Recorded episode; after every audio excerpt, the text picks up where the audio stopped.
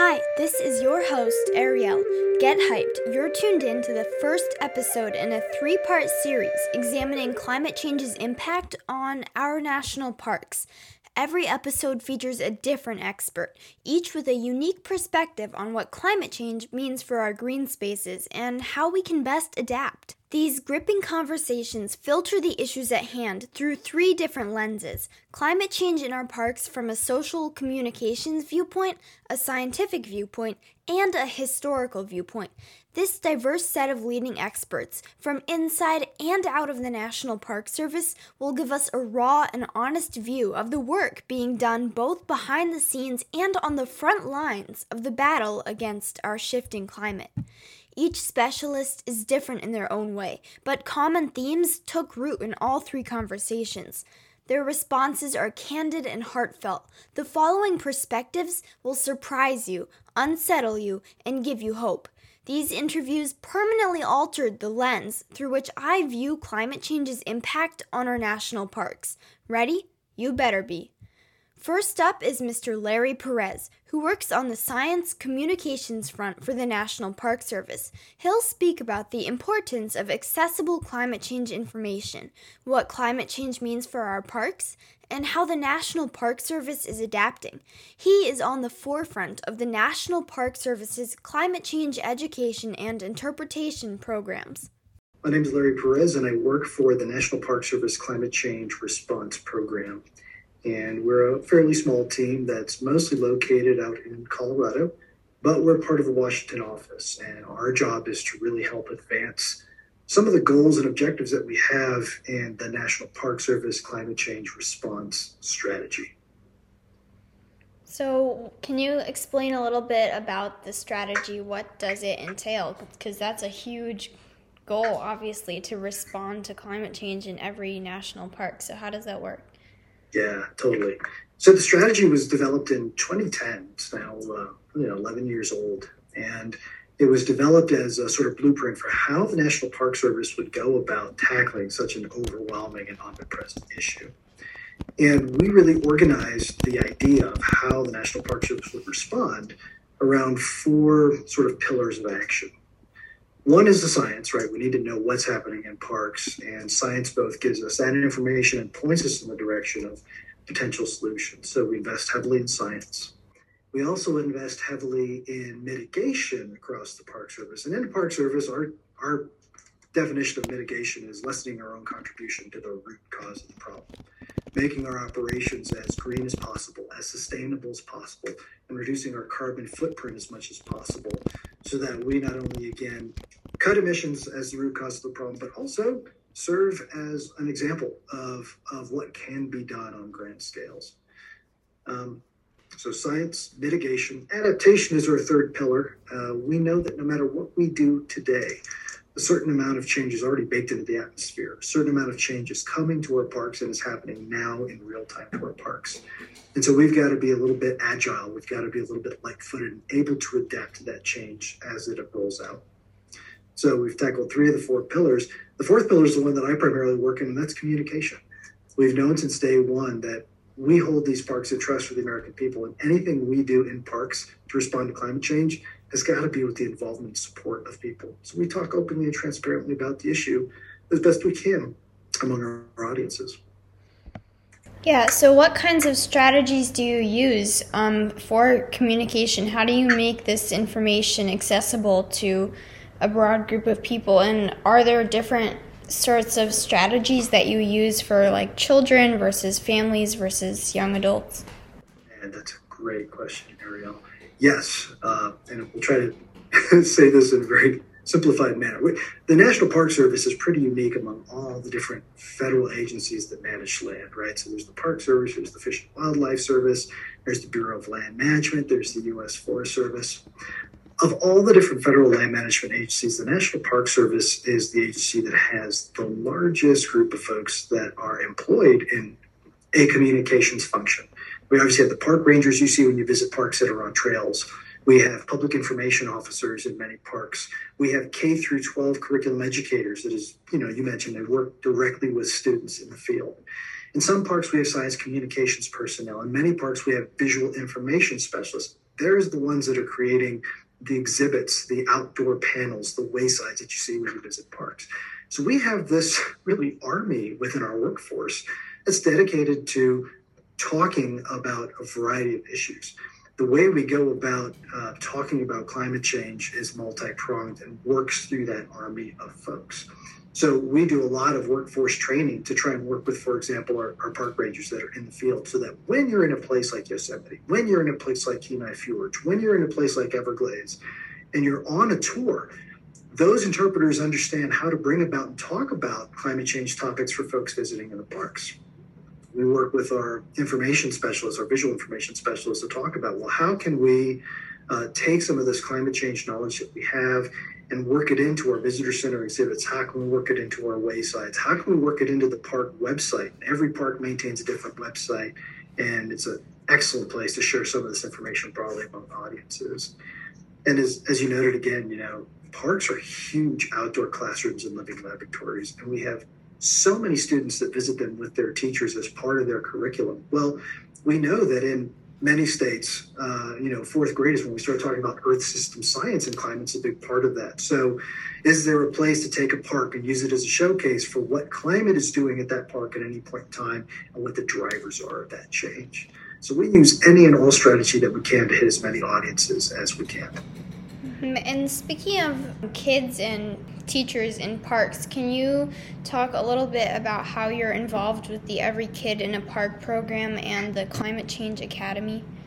Yeah, that was kind of our baby. So the Climate Change Response Program that I work for, we put a tremendous amount of money into hosting a series of academies in different parks every year. And the idea was to target a variety of parks across the country. We did it at Cape Cod, we did it at Indiana Dunes, we did it at Sequoia, Kings Canyon. And we worked with the local park staff there, as well as the third-party organization, No Barriers, here at Fort Collins, to bring and invite traditionally underrepresented communities into the park of students. And it was, I don't know if you've seen any of the videos that have been produced to sort of chronicle that. It was an amazing experience on many different levels. In some cases, these were parks that were in the students' backyards, but for a variety of reasons, they just never had an occasion to get out and actually see them. And watching their transformation after 2 nights, 3 days camping in the park was amazing. I think that is an opportunity to be a life-changing experience, I think, for many of those students. But more importantly, through some of the assessment work that we did, we know that their understanding and appreciation of not only the facts about climate change, but the importance of it to them personally, really ratcheted up over the course of just that short experience at a park. I think that's fantastic, and as you know, I'm really interested in equitable access to parks and trying to kind of diversify who has access to these different parks. So I think it's fantastic that your program is honing in on that. I'm kind of wondering how you combat misinformation surrounding climate change. Sometimes we do, sometimes we don't, frankly. You know, the National Park Service, by law, has an obligation to utilize best available science as an input into its management decision-making, right? And so what we know about the reality and causality of climate change, there's scientific consensus. It's indisputable. We know that climate change is real. We know that it's happening. We know that it's happening now. We know that we're seeing effects from the Arctic tundra all the way down to the lowlands of the Florida Everglades in our parks. And we know that it is primarily driven by human forces. It's human-caused, modern climate change. The Park Service is very open and transparent about that. And that is the starting point of our conversation. Our job in parks is to utilize that information that we have and, again, use it to inform our decision-making. Our job is not necessarily to defend science, right? So when you ask about how we combat misinformation, certainly if we're on a trail with visitors and there's some question, sometimes our park rangers will step back. And, you know, if a point of contention comes up in a program and someone says, well, climate change isn't really happening, it's always happened. Well, we can talk about myth bust a little bit, but sometimes, honestly, it's not really our job to do so. And I would say, there's a very small percentage of our visitation, a very small percentage of the American audience that is openly dismissive about climate change, And the National Park Service isn't necessarily working hard to convert anybody's opinion or mindset. Instead, we're putting our energy into working with the people that already understand that climate change is a thing and it's important, and they're ready to work with us on solutions. Yeah, that's a really fascinating perspective that I haven't heard a lot, and I think that's really interesting. I know that there's been some debate surrounding these two ideas of conservation versus preservation in terms of national parks. So, I mean, what are your thoughts on that in terms of the National Park Service and climate change? Yeah, gosh, Ariel, that's such a great question. Thank you. Yeah, we're grappling with this dichotomy like right now. So the National Park Service has always kind of been, I think, viewed as a preservationist organization, meaning that our job primarily should be to, shall we say, preserve parks in a point in time, right? For a long time, one of our key management documents dating all the way back to the 50s basically spelled out that our job in the Park Service was to preserve parks as vignettes of primitive America. That's to say that the parks were supposed to basically look today as they did back then. This famous guy Heraclides once said, you know, the only constant in life is change. That's true of parks too. Parks are in a constant state of flux, but what's interesting now in this new reality we find ourselves is that climate change is driving conditions unidirectionally in one way, and that's temperatures are increasing in a linear fashion. And as I mentioned, a certain amount of that change is already baked into the atmosphere for the foreseeable future. And as that linear change happens, our ecosystems are responding. And there's, in some cases, and this is important to state, so climate change is affecting, we have 426 units. Climate change is an omnipresent factor on all of them. But the way that it manifests in those parks is greatly different, and it's to different degrees, depending on where those parks are and what their resources are. In many parks, the linear change that we're seeing is going to bring about some pretty significant ecosystem transformations. And so in many parks, it's going to become increasingly more difficult. Think about places like Glacier National Park. This is true in places like Joshua Tree, maybe Saguaro National Park, and longer timescales, maybe even Everglades, where the parks are going to look vastly different tomorrow than they do today. And so our focus kind of shifts from preservation, point-in-time preservation, to a single historical state, to becoming more of a conservation mandate of how can we accommodate, how can we direct, how can we resist the change when it's appropriate, but still preserve some of the key values and fundamental significances of the park. That was a really long-winded answer, but I hope that kind of makes sense. Yeah, that makes a lot of sense. And I've heard that parks are facing this issue where they have to kind of decide which parks to save, which is obviously heart-wrenching, but there's sort of this term like triaging parks. So, I mean, how is that like dramatized, or is that actually happening where people like you, or maybe not you specifically, but people in the National Park Service have to decide which parks have to be let go? Yeah, so parks themselves are sort of congressionally designated spots on a map with borders around them, right?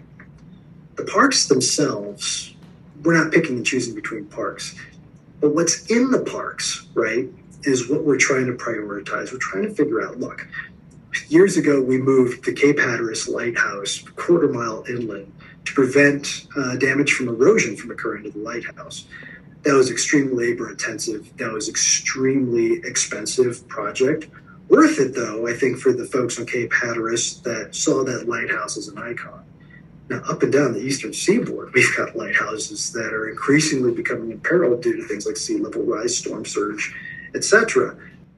We likely do not have all the money necessary to move all of those lighthouses when conditions merit. And so what we're grappling with in the Park Service right now is figuring out how we properly take stock of the level of risk happening across all those different, for example, lighthouses, forts, historic properties. And then the hard question is, how do you prioritize between them for funding? And what is our range of options for how we can do the best we can with the resources that we have. And you're right, it's a tough decision, and it's one that we as the Park Service can't make by ourselves. Again, we hold these places in trust. So part of the reason why we're so bully about communicating about this topic is that we really need public understanding and involvement to help us make these really tough choices. Mm-hmm. So your job is communications as a professional, but I'm curious, is there any way that the average citizen can participate in communicating about climate change in national parks? Wow, that's a good question, Ariel. I don't honestly know the answer to that. I will say there's a couple things that come to mind. Many parks have what are called artist-in-residence programs.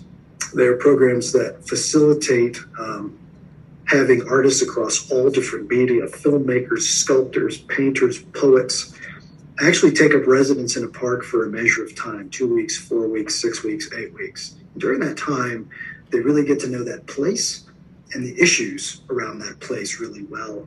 And then they're encouraged to generate art that speaks to that in some way, shape, or form in their given media. A number of parks across the country have hosted artists in residence programs and hosted artists that focused exclusively on this topic of climate change. And that, I think, is a very real way that a certain segment, at least, of the American public can interact with parks to really make a difference. Because, as you probably figured out in some of your podcasting work, and I would argue that podcasting and the creation of this media is an art in of itself. It speaks volumes compared to very dry scientific paper that gets pushed out and only a handful of folks read. So is that part of what you do, is convert these dry, inaccessible scientific papers into stuff that's accessible and interesting? Yeah, that's exactly it. We do.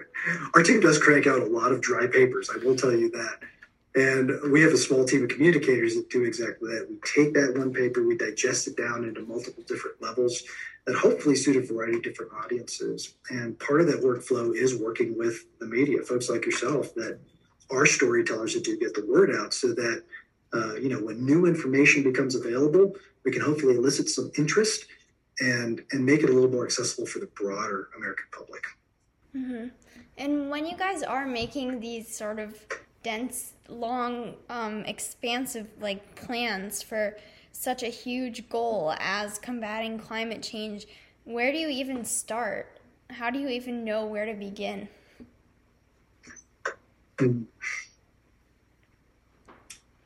It's not that intuitive. You've probably heard the expression, we're building the bicycle as we ride it.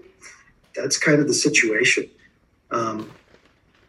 The Climate Change Response Program that I work for is only about 10 years old. The Climate Change Response Strategy that I mentioned is 11 years old, and both of them are pretty young. So I think we're still learning every day. And that is the reason why this group keeps pushing out, and the Park Service just keeps pushing out lots of new science, because we're learning. Well, A, we're seeing new things happening on the landscape all the time that we didn't know about before. But as we start to grapple with that and respond to it, we're learning new lessons and having new ideas that we didn't have before. So, if I was going to answer your question in one word, it would be incremental. We put these plans together piece by piece, and then we revise as we go along. What do you think the future of our parks looks like, and both in terms of if we manage to carry out these plans, which are admittedly kind of ambitious, and also, what could happen to our parks if we don't meet these goals? I think personally, and I'm speaking from about 22 years working in parks, I think the parks are going to change in some fashion, irrespective of what we're able to accomplish on the ground. In other words, I think all of us should be ready to have parks look a little different tomorrow than they necessarily do today. Let me temper that a little bit by saying the parks that you're visiting now in the present already look way different than they probably did 100 years ago, right? That reality gives me some hope. And that's that when successive generations, when your generation visits parks for the first time that I perhaps visited 20 or 25 years ago, yes, they will be different. They will have changed. But through your eyes, if we fulfill our primary mission, through your eyes, those parks will still be areas of tremendous value and inspiration. And I didn't tell you this, Ariel, but I spent most of my career before coming out here to Colorado. I worked in South Florida, and I worked in the parks down there, and primarily in two parks, Everglades National Park and Biscayne National Park, two true gems of the Park Service. I don't know if you've ever been down there, but Everglades is about 40 minutes from Biscayne. Everglades National Park, I think most folks know very well, is the southern tip of Florida. It's a very large, flat, sawgrass prairie. Biscayne's a little bit different. Biscayne is 95% underwater. It actually protects the northernmost extent of the coral reef tract in South Florida. You know, me, I worry that, yes, in time, we'll start to see some incursion of the ocean into the Everglades. And what is now sawgrass prairie will, and probably right now, is actively transforming into open water communities and embayments. Someday, in the future, Everglades may be underwater. To your earlier question, you know, what does that mean for how the park is appreciated? Well, we have a corollary 40 minutes away. Biscayne National Park is also underwater, but we see it currently right now as an impressive area. So the parks are going to change, but if we're doing our mission and fulfilling our mission properly, they will still be really important conservation areas, incredible places to recreate, and there will still be tremendous areas for inspiration. My last question is more of a personal one, but I'm just wondering, because to be completely honest, I think your job is so cool and fascinating, and it's definitely something I'd like to possibly pursue when I'm an adult. So what was your career path, and how did you get to have this awesome job that combines communications and science and climate change and outdoors and parks? Those are like all of my favorite things in the world. Dude, that you think this job is cool tells me you are ready for this job. It's interesting. So I grew up in South Florida, born and raised, and I was one of those people that never ventured out of the suburbs. I never saw Everglades. I never saw Biscayne in my childhood. And I went to college in Florida National University, right there in Miami, and I started to be an architect. And I found out within my first two semesters that my numbers didn't get along with me as much as they needed to in order to truly be an architect. So I went through, I finished the rest of my coursework, and in sophomore year, at the end of sophomore year, I had to declare a major. And I kid you not, Ariel, I thumbed through the catalog of programs, and there was something in there called Park and Recreation Management. And I looked at it and I went, how hard can that be? And I declared it. And my first course towards Park and Recreation Management was something called Ecology of South Florida, and there was a lab component to it, and the lab component took me out to places like Big Cypress National Preserve and Everglades National Park, Biscayne National Park, places that just blew me away at 20. I had never been there in my 2 decades in South Florida. That's why I'm kind of really inspired by the K-12 work that happens here. I knew the second I saw those places that I wanted to make it a career, and so I finished my undergraduate degree in Park and Recreation Management and immediately started working for the local park system in South Florida. And then transitioned a few years later into the national park system, where again I worked at Biscayne first for a year, and then I spent 15 years working in Everglades National Park in all sorts of different capacities. Communication. I was the guy behind the visitor center for a few years. I was the guy on the trail for a few years. I was the guy in front of the 4th graders for about 6 years, and then I went into science communications. And during that time, I went back to school and got a master's in conservation biology. And then during that time, my career in Everglades was hijacked primarily by 2 issues. One was the Burmese pythons that are all over the South Florida landscape right now. And the other was climate change, because they were hot topics and I was talking about them all the time. And in talking about climate change, I started interacting with this really young team that had just formed up in Colorado called Climate Change Response Program. Got to know them pretty well. And when the opportunity came available to get involved with them, I leapt at the chance, picked up after 4 years of living in South Florida, made the move out to Colorado, and this team is phenomenal and really leading the charge. I will say this, in all the capacities I've worked, people in the Park Service have had a whole bunch of different paths to get where they are. And I think the path is a little less important than the passion and commitment. And so sounds like you've got the passion and commitment. Follow the trajectory that works for you. And I promise you, as long as you lead with the passion and commitment, if you truly want like a position like this, it'll be yours sooner than you know. Thank you. That means a lot. And I love to just hear from somebody like you, because that is really one of my dream jobs, I think. Is there anything else that you'd like to add, any particular important message that you think people should know about climate change in our national parks? Yeah, I guess a couple things. One, I have a very good colleague that works in our program, Dr. Patrick Gonzalez. And Patrick is really fond of saying that, you know, we're in the situation that we are in climate change thanks to a billion small choices. And a billion small choices will get us back out. So people should not feel that this is an impossible task. It is very much solvable. It's a human issue and it has a human solution. So every choice you make makes a difference not only for you and for our parks and our planet. Thank you so much for speaking to me. This has been so helpful. Thanks for listening to Park Wake Up Call.